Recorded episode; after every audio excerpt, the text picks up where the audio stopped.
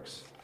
Uh, and, and or this, I will say this too, that text any question you want and we'll, we'll answer it. You know, it may not be today, but, but we, we love to, to be clear and what we're trying to say here. So, uh, yeah, so I said turn to Mark, the Gospel of Mark. If you don't know where that is, you all know where Zechariah is. So just go forward a few books and you'll get into Mark. Uh, we just finished the book of Zechariah, and I kept saying, if you don't know where Zechariah is, go to Matthew and just back up a few pages. but now you all know where Zechariah is, so let's move forward to Mark. We talked a little bit last week about how fantastic uh, Mark's story is. This, the gentleman who wrote this book, uh, he had a Hebrew name named John, uh, Yohanan, and then he had this Roman name, Mark. Marcus. Uh, beautiful, actually, picture of what's going on in, in the New Testament, uh, going from a purely Jewish Old Testament to a glorious transition to a very, very Gentile church uh, by the end of, of the New Testament. And that's where we are, the age of the Gentiles at this time, primarily the church is composed, not exclusively, but primarily. And John Mark has this amazing personal story uh, because remember last week, and I, I truthfully, I kind of honestly sort of, uh, in my excitement, skipped over the punchline last week. I don't know if any of you picked that up. I think I skipped over it. Uh, we were in a little bit of a hurry. We had communion, his long service. Uh, but this, because Mark has this really compelling personal story where uh, probably Peter, you might think St. Peter, the apostle, personally led him to Christ. And, and he, he grew so fast, and he was in the church, this booming, beautiful new church, newish. You know, all the churches were new then. Uh, we're 108 years old, and uh, we would be very old by then, uh, by that standard. And it's in Antioch. It's the place where they were first called Christians little Christs, this booming church in Antioch, and there were these leaders like this guy named Paul, who used to be a Pharisee who had murdered a bunch of Christians. And he's saved, and he's become this amazing teacher. He seems to know so much because God directly revealed to him so much. And they had this other guy named Barnabas, who was an amazing guy, who's actually John Mark's uncle uh, or perhaps cousin. They're somehow very closely related. And there's another guy named Silas, who's, you know, these are like great leaders of the church in this exciting church. And then, then the Holy Spirit directs the church to send out the first, you know, first flight to the moon. You know, Apollo 11, they're going to walk on the moon. We're going to send you out as missionaries. You're going to travel the world preaching the gospel uh, in Asia Minor, Turkey, modern day Turkey. And they choose, they choose Paul and Barnabas. And di- directly, the Holy Spirit directed them to do that uh, as a church. So they, they did that. And, and then, lo and behold, John Mark gets to go with them. He's this young guy going off, this, you know, the adventure, the am- amazement, the privilege uh, the excitement. And he gets out there, and it's, it's tough out there. They're running into some amazing opposition, but Paul and Barnabas are so bold and they're preaching the gospel. They go into the synagogues. I mean, they're Jewish, they belong there, and uh, the synagogues had this text system. You know, if you had a question, you could text it in, and the rabbi would answer it. No, that sounds a little funny, but they were actually very, very open. if you you could speak, you could stand up and speak with you could read the scripture uh, more more so than we do, right? Uh, that's how Jesus spoke in several synagogues as well. But anyway, it's really kind of scary out there or something. We don't know what went on. But John Mark said, after like, I think a town or two, said, Enough for me. I'm going back home, guys. So their helper, their assistant, whom they were depending on, John Mark, goes back. And then fast forward some time period, uh, let's say a year. I don't know exactly the time period, maybe two years. Um, it's time to go out on another missionary journey. The church says, okay, Paul and Barnabas, why don't you guys go out again? and they're getting all ready to go. And Barnabas says, Hey, let's, let's take John Mark again. You know, my, my nephew, uh, I think he's ready to go this time, or something along those lines. Okay, I'm paraphrasing. Uh, but J- Paul says, No way. We're not going to take that guy. Uh, I'm, I'm not going to let him let me down again. And with a little bit of imagination, you can think that that must have been very, very discouraging to John Mark and embarrassing and a, a, cause for shame in John Mark's life. I don't think I'm reading too much into it. I think that's the case. Um, I had a little experience like that too. Uh, I think it was sometime around when I was in Bible college. I wrote to uh, a missionary saying, "Hey, I want to I want to come out and just do a free internship with you for the summer. You know, can I do that?" And I, you know, I wrote this. this is back before computers, right? So I wrote this handwritten, you know, letter with misspell and crossings out and this sort of thing. I, I, was barely literate, still am barely literate. I signed it with an X. And anyway, for some godly reason, they said, mm, We're not sure if you're really ready for this. They said, No. And I was like really embarrassed and upset and sad. And, uh, you know, for years I carried this sort of like grudge thing against those dear missionaries. Um, so I've had a little bit of that experience. And this is a much higher level. You know, this is huge. So the beautiful thing is, then subsequent to that, he writes the Gospel of Mark. He probably travels to Rome, probably hooks up with Peter. We know from a church father named Papias that he and Peter were close, and uh, Papias says that he, Mark actually became the interpreter for Peter. And that, that might even have meant uh, the, in bilingual situations. He would translate his sermons, uh, you know, into a, you know, language. We don't know exactly, but he spent a lot of time. So what we're reading here is what St. Peter uh, thought about the life of Christ. This is sort of the gospel of St. Peter. There is no gospel of St. Peter. But this is pr- probably his sermons his teachings, uh, and his emphasis. Uh, honestly, the, the cool thing about Mark is it's like boom, action. And you'll see it as you read it. Immediately, immediately, immediately. You know, this sounds like a guy who would jump out of a fishing boat to swim to Jesus. You know, not a lot of thought here, just go, go. And that's Peter. so even that character of Peter shines through here. Okay, so here's, here's the part I forgot to mention last week, the really cool part. And I don't even have the references here but you can look them up yourself. There's two of them where Paul, who said, I don't want that guy with me, he, they had a fight. He and Barnabas. That's what the Bible says. They had a stern disagreement, so much so that they broke up. And it wasn't Paul and Barnabas anymore, it was this other guy, Paul and Silas. They went off on the missionary journey. Um, he says later on, he's in Rome, uh, he's in prison. He says, Please send Mark. I need Mark. Mark is John Mark. He's helpful for me. Send him. I need him. Paul says that. And so it's this beautiful life story of he had this major reason to be on the sidetrack and sort of feel sorry for himself, to feel shame, to feel useless and uh, you know, hopeless. And yet God moved him to actually write this tremendous gospel and to be reconnected with Paul and to have that, that relationship restored in a, in a beautiful way. So it, we get a little feeling for the, the humanness behind this letter. So today we're going to look at the first few verses. I have verses 1 through 8. And uh, let's open with prayer. Thank you, Lord, for the beauty of restoration, that you are a God who gives us a second, a third, a fourth, a fifth chance many, many times. And you want us to seek restoration, to seek forgiveness, and to uh, be recommitted to you.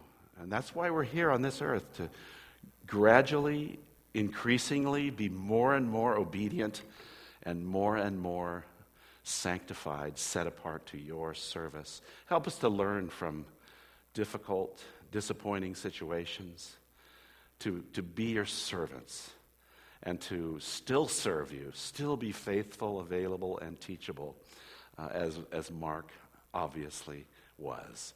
So thank you for this example, and help us now as we open up this word. Uh, as the song was saying before I came up, teach us, O Lord, from your precious word this morning. We thank you for the forgiveness of sins through Jesus Christ. Amen. All right, let me just read the short text for us today Mark chapter 1, verses 1 through 8. The beginning of the gospel of Jesus Christ, the Son of God.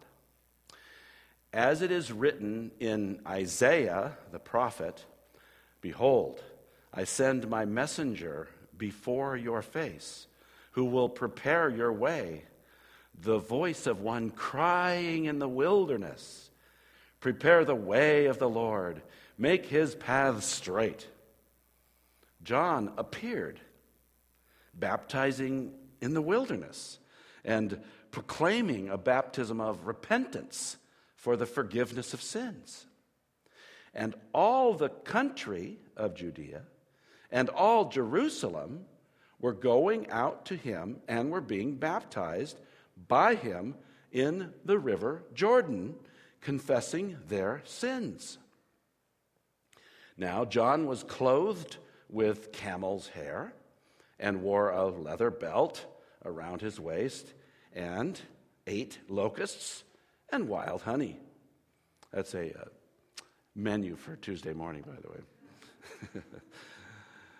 Verse 7 And he preached, saying, After me comes he who is mightier than I, the strap of whose sandal I am not worthy to stoop down and untie.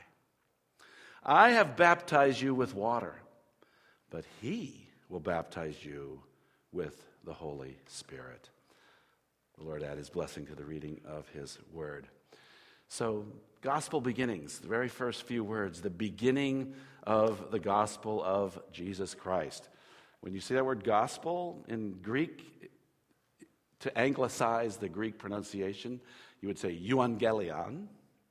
The EU uh, means good, and angelion, uh, we get our word angel from that word. Angelion. An angel is a messenger, and the angelion is the message. So this is a good message or, or good news. Uh, there's some key verses that every Christian should be very familiar with. Uh, and I'm going to take the time just to really review that really quickly with you. Romans chapter 1. Which verse do you think I might go to? That's right, verse 16. Romans 1 16. Hear the word of God. For I am not ashamed of the gospel. Obviously, the same word. I'm not ashamed of the good news. For it is the power of God for salvation. Now, that, that says a lot. Salvation. A lot of people say, well, I don't need salvation. I'm not in any, any trouble. Well, the gospel implies that we're all in trouble uh, without divine intervention, without the work of God. We're lost. We are condemned already, the Bible says. So we need to be saved. We're like we're out in the middle of the Monterey Bay on a windy day on an inner tube, you know, uh, freezing to death. Uh, how long do you have out there? Not too long. You better hope that somebody sees you. You need to be saved. And you cannot save yourself. I don't care how fast you paddle backwards on an inner tube. I used to do that real fast as a kid, right? Um, now I look pretty comical on an inner tube, actually. Don't hold that image very long in your mind. But the idea is salvation. I'm in trouble. Help, help. Uh, it, for it is the power of whom? Of God. That's how much intervention I need to be saved. God has to save me. For the salvation to everyone who believes. You know, that's our part faith. That's the only thing we can bring. We bring our need, our sin, and we trust in Jesus Christ and we believe. To everyone who believes. And, and remember, I said there's a transition going on in the New Testament from Jewish only, to Gentile and Jew. Here it is, right here. To the Jew first. The Jews had the Word of God first, and also to the Greek. That is uh, a lot of us in this room. So I'm not ashamed of the gospel, for it is the power of God for salvation to everyone who believes. That means you can believe even right now. You can say, I, you know, I am a sinner. I know I have offended you, Lord God. You're convicting me. I need to be forgiven. I trust in Christ alone for my salvation. Then, real quickly, again, these are, these are verses that all of you should know. 1 Corinthians chapter 15. For it's a whole chapter about the resurrection of Jesus Christ. But it also has this uh, very basic definition of what the gospel is. Okay? 1 Corinthians 15. Um, I'll just read it from verse 1. Now I would remind you, brothers, of the gospel I preached to you, which you received, and in which you stand, and by which you are being saved, if you hold fast to the word I preached to you, unless you believed in vain. Now, there's this horrible possibility that you could be a false believer where you show interest, but you really haven't believed. So you look like a Christian, you sort of act like a Christian, but you're not. And that's what he's saying here. You, you might not, if you haven't uh, believed fully, really. He says, unless you believed in vain. Verse 3 For I delivered to you as of first importance what I also received that Christ died for our sins in accordance with the Scriptures, that he was buried, and that he raised on the third day in accordance with the Scriptures, and that he appeared to Cephas, by the way, that's Peter, then to the twelve. Then he appeared to more than 500 brothers at one time, most of whom are still alive, as of the writing of 1 Corinthians, though some have fallen asleep. Then he appeared to James and then to all the apostles. Last of all, this is Paul speaking, last of all, as to one untimely born, he appeared also to me. So that is the gospel that Jesus Christ, as it says here, he died for our sins in accordance with the scripture. Why did he die? Because God required it. He wrote it in the Bible. He had to fulfill the requirements of God in accordance with the scriptures. How important is the Bible? Very important. It required Jesus to die and that he was buried. He was really totally dead and he was buried. And then he was raised the third day. We celebrate in a few weeks, especially that, in accordance with the scripture. And then he appeared.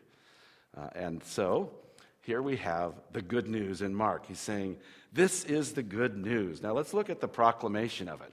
The proclamation. Notice Paul says, I preached it to you. Uh, there's, a, there's a boldness of proclaiming what is the Word of God, what is true. And, and in this proclamation, uh, I'm going to open up here. First of all, it's predicted. He proclaims what was very predicted specifically in the Old Testament. It's complex. Uh, even like that psalm we had today, we have this victorious Messiah, the king winning a battle. And then there's this cool stream, and he bends down and takes a drink of the water, and he's, he's refreshed. You know, what, what is that? You've got, you've got Christ, who's the God, a king, king, all powerful, yet he's a human being. he's a humble human being who loves a fresh drink of cold water, or maybe a Starbucks. Uh, know, yeah, it sounds a little funny, but he, he needed to eat and drink. He was a human being. So it's, this, this gospel is complex. It's just like everything else God has created, except it's more, more complex. Um, you know, God is an amazing maker, an amazing creator. It's so predicted, complex, it's divine, and yet human. So let's look at this predicted idea. How is the gospel predicted? He says, as it is written in, the, in Isaiah, the prophet, He dates from roughly 700 BC, before Christ. He says this Behold, I send my messenger before your face, who will prepare your way, the voice of one crying in the wilderness. Prepare the way of the Lord, make his paths straight. Now, this is exciting. Uh, I've pointed this out before. The, the quote is the, the, this is about the coming of the Messiah. It's prophesied thoroughly in the Old Testament, and it is a, this wonderfully complex, amazing, sort of mysterious event, this coming of the Messiah. The marvelous thing is that God has a very interesting and, as I say, complex, step by step plan for the coming of the Messiah. This word from Isaiah, this, I'm going to read it now from Isaiah. This is Isaiah 40, verse 3, 4, and 5.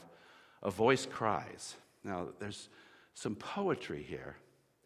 Uh, John the Baptist is out in the, in the wildlands. He's out uh, east of Jerusalem near the river Jordan, and it's dry and barren. It's a wilderness. And he's like a howling wind out there. You know, the, the voice crying out in the windy desert, wild, kind of crazy environment. It's not like a good place for communication. It's not a well carpeted room with soft chairs and pads.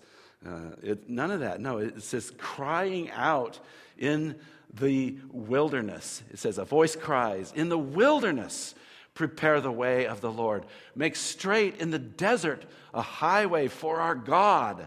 So now, if you were looking at that in the book of Isaiah, that's Isaiah 40, verse 3, the, it says, In the wilderness, prepare the way of the Lord. In your English Bible, it's going to have a capital L, a big L, and then another capital but smaller L O R D. All, it's all caps. See that? Now, what that says is it's a code word the English translators put in there for you to show you that that is the Hebrew name for God, which, as I said a couple of weeks ago, it's the sacred tetragrammaton, the sacred four letters Y H W H. We think it's pronounced Yahweh. In the early days, see, every time YHWH is there in the Hebrew text, they put the vowels on it for Adonai, which is Lord they would never say Yahweh because it was too holy, they, the Jews. And they, they, the God said, Don't take my name in vain. So they said, Okay, there's the name. Let's go over here. we won't get close to the name. Therefore, we will never take it in vain. We'll call him Lord. Kind of has a feel good logic, but it, I don't think it's right. Uh, I just don't think it's right. Uh, the Lord uses his name over and over and over again. So the, the interesting thing is when you take the sacred, sacred tetragrammaton and put the vowels of Adonai on it and don't understand what's going on, you come up with Jehovah. Aha, see? That's where that word Jehovah comes from. Not a bad word, but a big blunder. Basically, a mistake. Um, but here's the cool thing, and that's kind of interesting the cool thing is, this is talking about Jesus Christ, who was born as a baby boy, born of the Virgin Mary. He's, he's human, but he's God. He is Yahweh. Yahweh exists in three persons Father, Son, Holy Spirit. Uh, this is so amazing. Honestly, Mark writing this, if this isn't true, he should be stoned to death. You can't run around saying a human being is God. This is not acceptable. It's blasphemy. Deserving of a capital uh, punishment. Take your head off. Take the capital off. Gone. That's what you deserve. If, if, if Jesus isn't fully God, he then, Mark is way out of line here by applying this passage of Isaiah to Jesus Christ. So it's, it's so exciting. That's why I say it's, it's wonderfully, mysteriously gorgeous and complex. See? Jesus is Yahweh and Father, Son. He's the Son of the Trinity. In the wilderness, prepare the way of the Lord. Make straight in the desert a way for our God. Again, obviously very plain. I'm saying all this. Why? Because you know what? A lot of people will say silly things like, well, the New Testament never claims that Jesus is God. People say that, and they actually think that's true. And the problem is, they haven't read the New Testament. Quite frankly, read it. It's, it's here, it's abundantly here. Jesus Christ is fully God. That's the amazing miracle that He is the one that Thou, my God, shouldst die for me. We sing in the old hymn, Amazing Love, how can it be? Make straight in the desert a highway for our God. Isaiah 40, verse 4. Every valley shall be lifted up, and every mountain and hill made low. The uneven ground shall become level, and the rough places plain. And the rough places plain.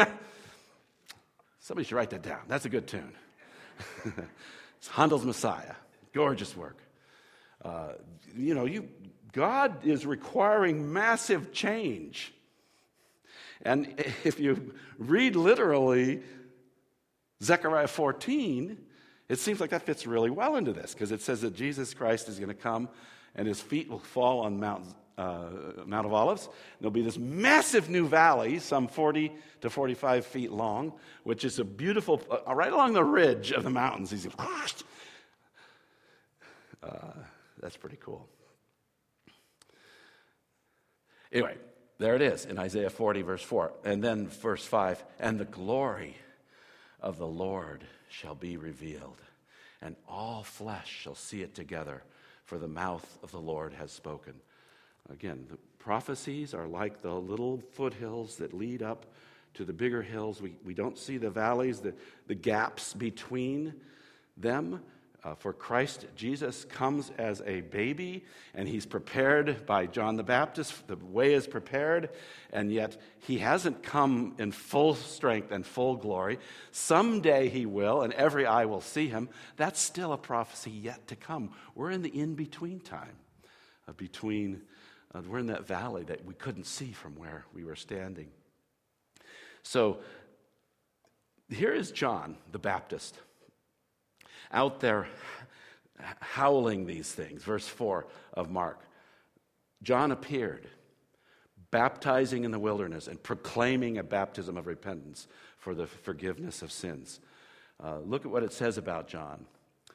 Uh, verse 5 and all this is this is very cool all the country of judea that's the, the country folks uh, the farmers all the country of Judea and all Jerusalem were going out to him and were being baptized by him in the River Jordan. God is sovereignly bringing this massive crowd out to John the Baptist to be uh, baptized for the forgiveness of sins. So here's John. This is a you know funny little artistic view of this this really strange guy howling out there these strange words. You know, why, Lord? Why did you choose this guy? Why did you work in that way? You know, God could have had like Mr. Slick coming with uh, amazing sort of, you know, press corps and popularity and uh, the best clothing you can imagine and kind of persuade people on how smooth and presentable he is. But he chooses this wild guy. We're going to think about that in a little bit. But I want to ask this question Does, does Jesus need anybody to prepare his way? Is like he's sitting in the green room, like, I'm hoping they introduce me. They may not have time for me tonight. I'm not sure. No, he, he could burst out there and do anything he wants, you see. He's the Almighty God. Uh, I like to say that he, he, he could have, you know, flown in with a, you know, an F F 16 jet. He, he, he, I know it sounds crazy, but he has, he has all power. He could have done anything he wanted to. And he chose this way. There's a, there's a wonder in that because we live in this age where Jesus has presented himself humbly and lowly. And he, he tells us, Come to me, believe, and I will give you rest. There's a, an age of grace. He's patiently wooing and calling us to himself. No, he doesn't need this, but he, he graciously uses us in the process. So, oh, so that we called the proclamation. Now, how about preparation?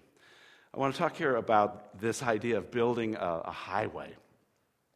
This is sort of a modern day highway in, in a wilderness place. Look at all the changes they had to make, right? Build a straight highway for our God to come. You know, plow it out, plane it out, pave it well, and get prepared for Jesus. He's asking for really large scale changes. If we want Jesus, we need to be prepared for his coming. This is true for us today.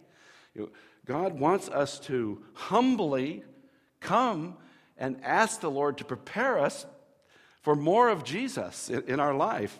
Uh, a couple weeks ago, I showed a few slides. I'm going to show them again about repentance. repentance starts with sorrow. You know, sorrow for sin is a gift of God. You know, we shouldn't avoid, we should allow that sorrow to work in us, the, the godly sorrow of the elect. It means that God has chosen you. He's being so kind to make you feel miserable. That's a blessing. Thank you, Lord. Help me, let, let me feel that deeply and have that energy push me away from my sin and cause me to repent. No one knows the real character of sin. I mean, humanly, we don't know, or its hideous nature, or its awful depths, its subtlety. You know, as you, even as you grow in the Lord, you get older and older, you think, well, you know, we're getting less sinful. No, you realize how, how tricky sin is. Like, you tricky devil. It's like that moment in uh, the first Jurassic Park where the guy's going out to what's he what's he killing the, the one, one of these dinosaurs right? He's out there with his weapon. You know that moment? And and the raptors. And she she comes they come like to the to his side because they've distracted him. He's looking over there and she's right there. Uh, and he says something like you tricky devil. And, and then he tricky girl clever girl you need a movie quote right there you know, there it is. I mean, sin is subtle and clever. Gotcha. You know, you, could, you wanted to play around with it, and I snuck up behind you and got you. Its hideous nature, its awful depths, its subtlety, and its workings, except the quickened elect of God. It's a gift of God. Uh, the Bible says this uh, several times. The word for repentance is, is metanoia, to change your heart and mind. And this is actually a gift of God. You know, if you're struggling with sin, pray like 80 times a day that God will make you hate it. You know, pray for repentance. God answers prayer.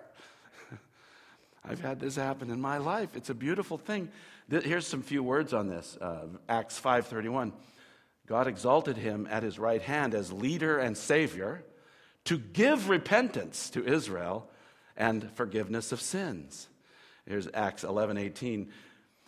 When they heard these things, they fell silent and they glorified God, saying, Then to the Gentiles also, God has granted repentance that leads to life.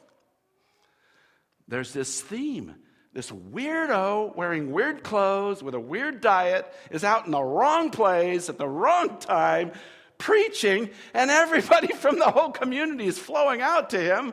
It's unbelievable. And then he's out there re- saying, Repent of your sins. And they are. How does that work? It's the work of God, it's the sovereign grace and the kindness of God. Here's one more uh, quote on the idea of where does re- repentance come from?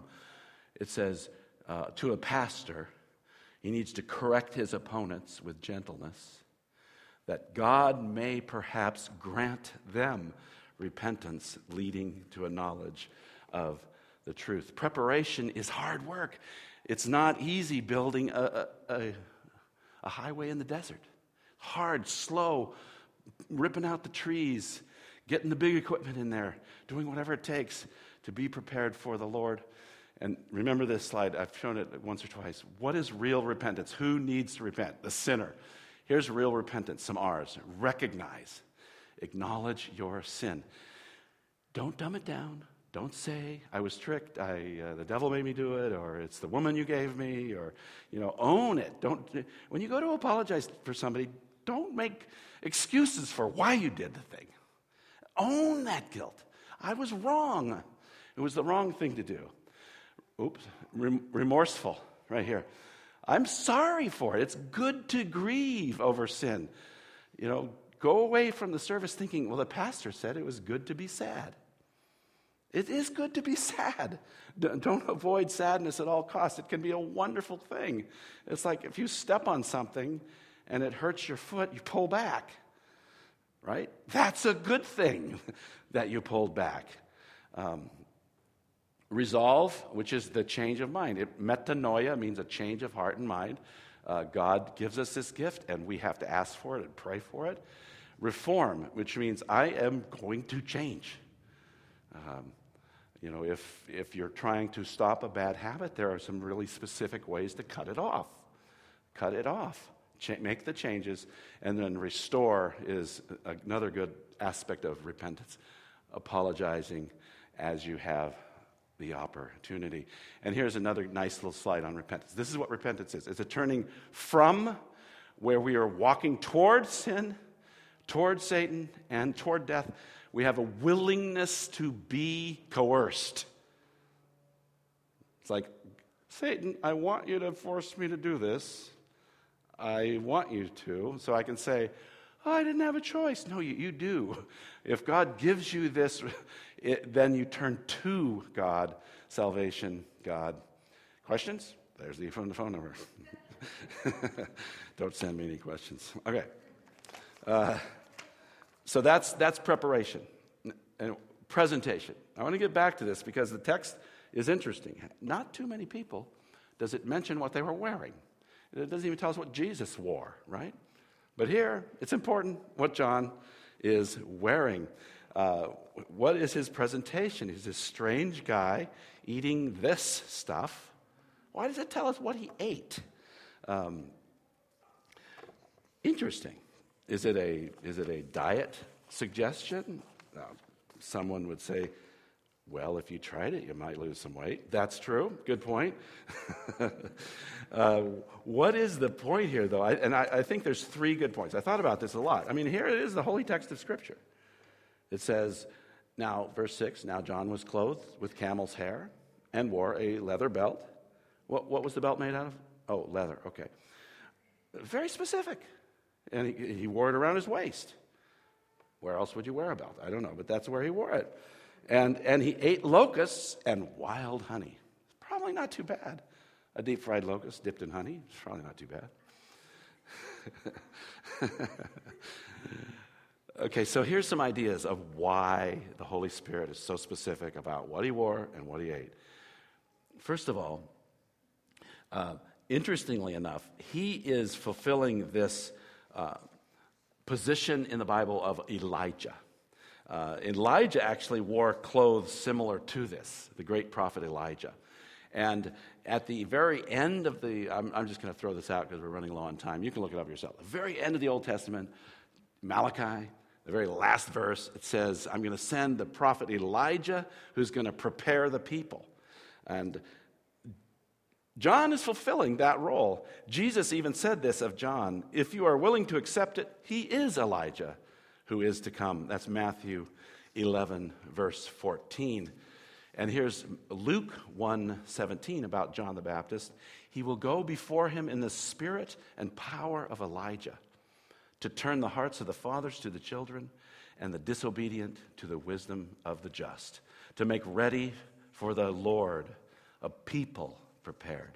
That's exciting. That's saying you and I should be a people prepared for the Lord.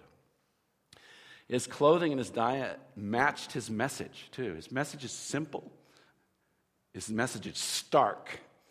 He's not uh, complex. He says, Repent of your sin and be baptized. And it fits the whole theme. The theme of what? The theme of the sovereignty of God. You know, a lot of pastors, myself included, we would say, How do we get to be popular? You know, honestly, I would, I would have, would have loved it. I would still love it, Lord. You know, if you'd increase our numbers, right? We, we could have two or three services on Sunday morning. We could have 1,500 people here. And we'd have a massive missions budget and we'd have a big staff. And, you know, wouldn't that be good, God? You know, God, God can, can Oh, he's not receiving questions right now. you know, I'm happy with what he does, but here's, here's my point God is sovereign. If he decides to use some guy that looks like a wacko, who's eating some really weird stuff out there, and he has this simple, stark message, if he uses him to prepare the way for the Messiah, that's the sovereignty of God. That's what he chose to do. And we, we worship a God who does what he wants to do, when he wants to do it. He raises one ministry up, he lowers another ministry. He blesses here, he withholds his blessing there. And who's to know what his blessing is? You know? Uh, his blessing might be that you and I get to talk to two people. We get to pour our life into one person. How important is that? It's huge. That's an eternal soul. Can you tell me the value of one human being? It's a beautiful thing to know that God is sovereign. He does what He wants to do, and He'll use anybody any way He wants, and He's got a plan for you. And our, our thing is to say, Yes, Lord, I want to serve you with all my might, no matter where and no matter how. We submit to the beautiful sovereignty of God. He is sovereign, and He uses anybody the way He wants to. And then finally, so my my um, outline is, is this, if you didn't get it proclamation, preparation, presentation, bold and stark. And then, fourthly, propriety. I had to go with a P, propriety. What do I mean by that? Here, propriety is this the quality or state of being proper or suitable or appropriate. Uh, this is beautiful because here's John having power. It's exciting. Can't say I've ever been in that situation, but it would be exciting to be, uh, you know, having all, everybody in Judea and all the, the country folk and the city folk coming out to see you, and all day long you're preaching and baptizing. Uh, that would be honestly very heady and very exciting. Uh, and what does he say? Look at me, I'm so great. Not in the least, right? No, he has propriety. He knows who's who. He knows who gets worshiped. And this is what he says. And he preached, saying, After me comes he who is mightier than I. I, I laugh there because it's actually a huge understatement. John is this you, human being like you and I, just, just like you and I. And the one who comes after me is, he's, he's mightier than me. He, he's the creator of the universe. He is, he's God Almighty. He's the wonderful God Almighty who creates the stars and uh, you know expanded the universe at His will. This is uh, I took this picture myself. It's it's our galaxy. yeah, how, we never get a picture of our galaxy, right? This is an artist's rendering of the, of the Milky Way. Uh, but God created this. It's, it's a little thing, a work of his hands. He created all things. He, you're not kidding, he's mightier than you and I. He's the one we worship. Jesus Christ, we bow before him. He is the King of kings and the Lord of lords. He, he comes after, he's mightier than I, uh, uh, the strap of whose sandal I am not worthy to stoop down and untie. John, he leaves us in a perfect example of r- true humility. Don't let knowledge puff you up, right? Don't think you're something special because you've been forgiven.